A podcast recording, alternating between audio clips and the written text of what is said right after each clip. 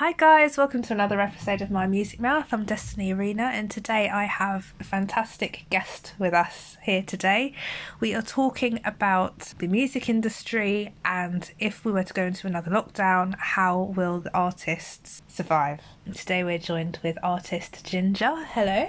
How's it going? All right. Yes, very well. So, as an artist yourself, how did you go throughout the previous lockdowns and how is this affecting you as an artist? How is it affecting other artists? And do you see a solution out of this? Well, as an artist myself, and I speak for other artists, we all know that the bulk of most of the money earned is from live shows and obviously throughout the lockdowns those were all cancelled. So a lot of artists including myself had to find other ways of generating income.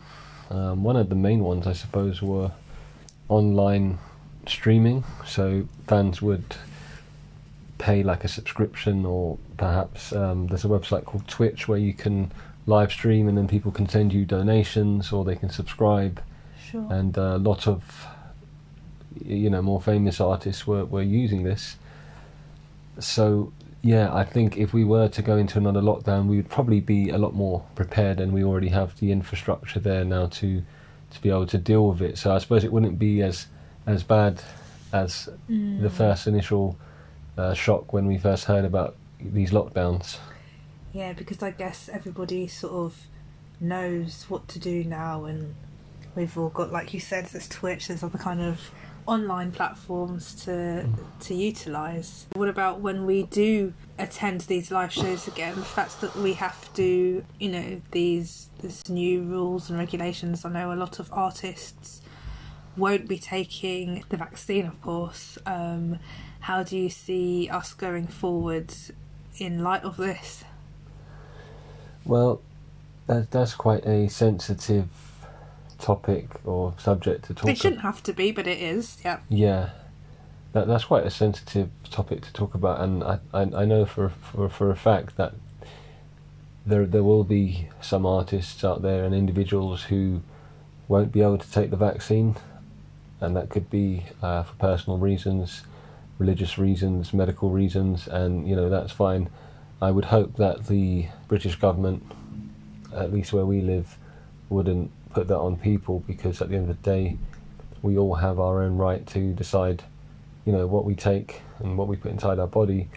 Um, but if they were to make restrictions, then perhaps, yeah, there could be an impact because um, I think at the moment it's quite 50 50, especially within the young people. And I would say that more young people go to these gigs. So, in terms of what they're going to do, I really don't know. I, I think we're still in early days mm-hmm. but it definitely will have some kind of impact. So, like for example, a scenario would be where they would perhaps require artists like myself to to be vaccinated before entering a country. So, let's say, for example, I had a show in Dubai, they might require that I have two jabs, and if I don't, then that basically means that I won't be able to perform there. So I'd either have to do a online show and um, that would have an effect on artists because then the fans from those countries would maybe feel disappointed. Um, but yeah, I mean, I, would say that's more of a subject to, to talk about in itself. But but does this not open other doors mm-hmm. for us all as musicians, so that we can all come together and say, well, let's put our own shows, let's put our own events with our own, mm-hmm. you know, rules and regulations, because all venues and businesses seem to have their own rules and regulations at the moment. You know, you'll go to mm. one festival where there are no guidelines. Mm.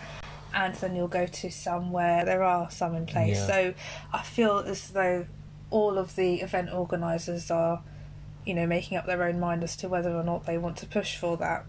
So, I, I would say that most event organisers probably don't feel comfortable putting in such restrictions because a lot of these restrictions or guidelines have been mandated in Parliament, so a lot of the time the organisers will have to adhere to these things, and maybe some venues might be more relaxed. Depends obviously on the, the venue size and you know where we are right now in terms of uh, current uh, COVID issues, but I would say that going forwards, it would probably allow people more to make up their own mind in terms of what shows that they would like to go to, and if there is one perhaps that had maybe more strict guidelines, then you know maybe they might just decide to to to skip that one. Mm. But I mean, I think we've already seen it where a lot of these places will have these guidelines, but then when you actually go, no one really, you know, It's not really being exactly. I think it's a lot of the things that go on in this country are based on like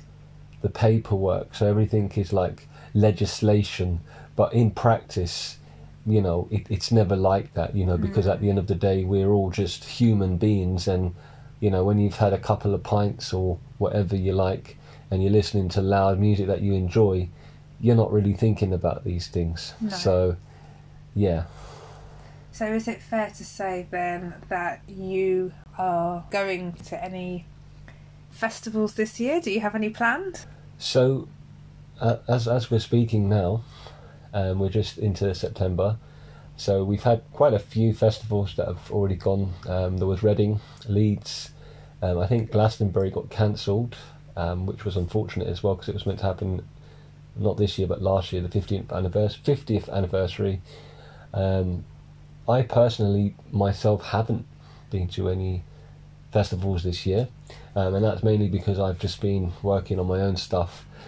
But going forward next year, I do hope to, um, you know, be playing at some places, and um, let's just hope that the uh, restrictions are not reversed, and we're, you know, able to continue listening to live music because I definitely feel that that's what was missing Yeah. throughout the lockdowns because lockdowns were very lonely times and you know music connects people together and we Exactly. we need that you know um, as providing that everyone sort of adheres to all of the guidelines I'm, I'm sure you know we, we can continue forward you know Well, it's been an absolute pleasure talking about this, and I'll be really interested to hear what other people have to say on this matter. Please comment below, you know, let us know how the gu- uh, COVID guidelines have affected you in regards to festivals. Are you a festival goer? Have you missed out on festivals because of this? And yes, it might be a controversial topic, but you know, in, in, in terms of music festivals and such, you know, it's really important to see where we're going with this. Before we let you go,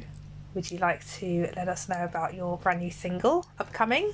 yeah so I've got a new single coming out on the 24th of this month September and it's called Through the Night it's a chilled UK garage joint and like I say it will be released on the 24th which is a Friday so you can make sure now that you go and pre-save it on Spotify and let me know what you think by commenting on my YouTube page where it will also be And where Um, could we find your? What's your socials? How can we find you? Um, yeah, so I'm on um, Instagram at jinjaa underscore official, and I'm also on YouTube, Jinjaa, and it's spelled J I N J A A. And I look forward to um, maybe joining you again, Destiny, on another podcast, I'm sure. Absolutely. Thank you very much. Guys, follow, subscribe, you know the score. Spotify, YouTube, Instagram, Facebook, everything. And I look forward to hearing your comments. Thanks for listening, guys. I'll see you in my next podcast.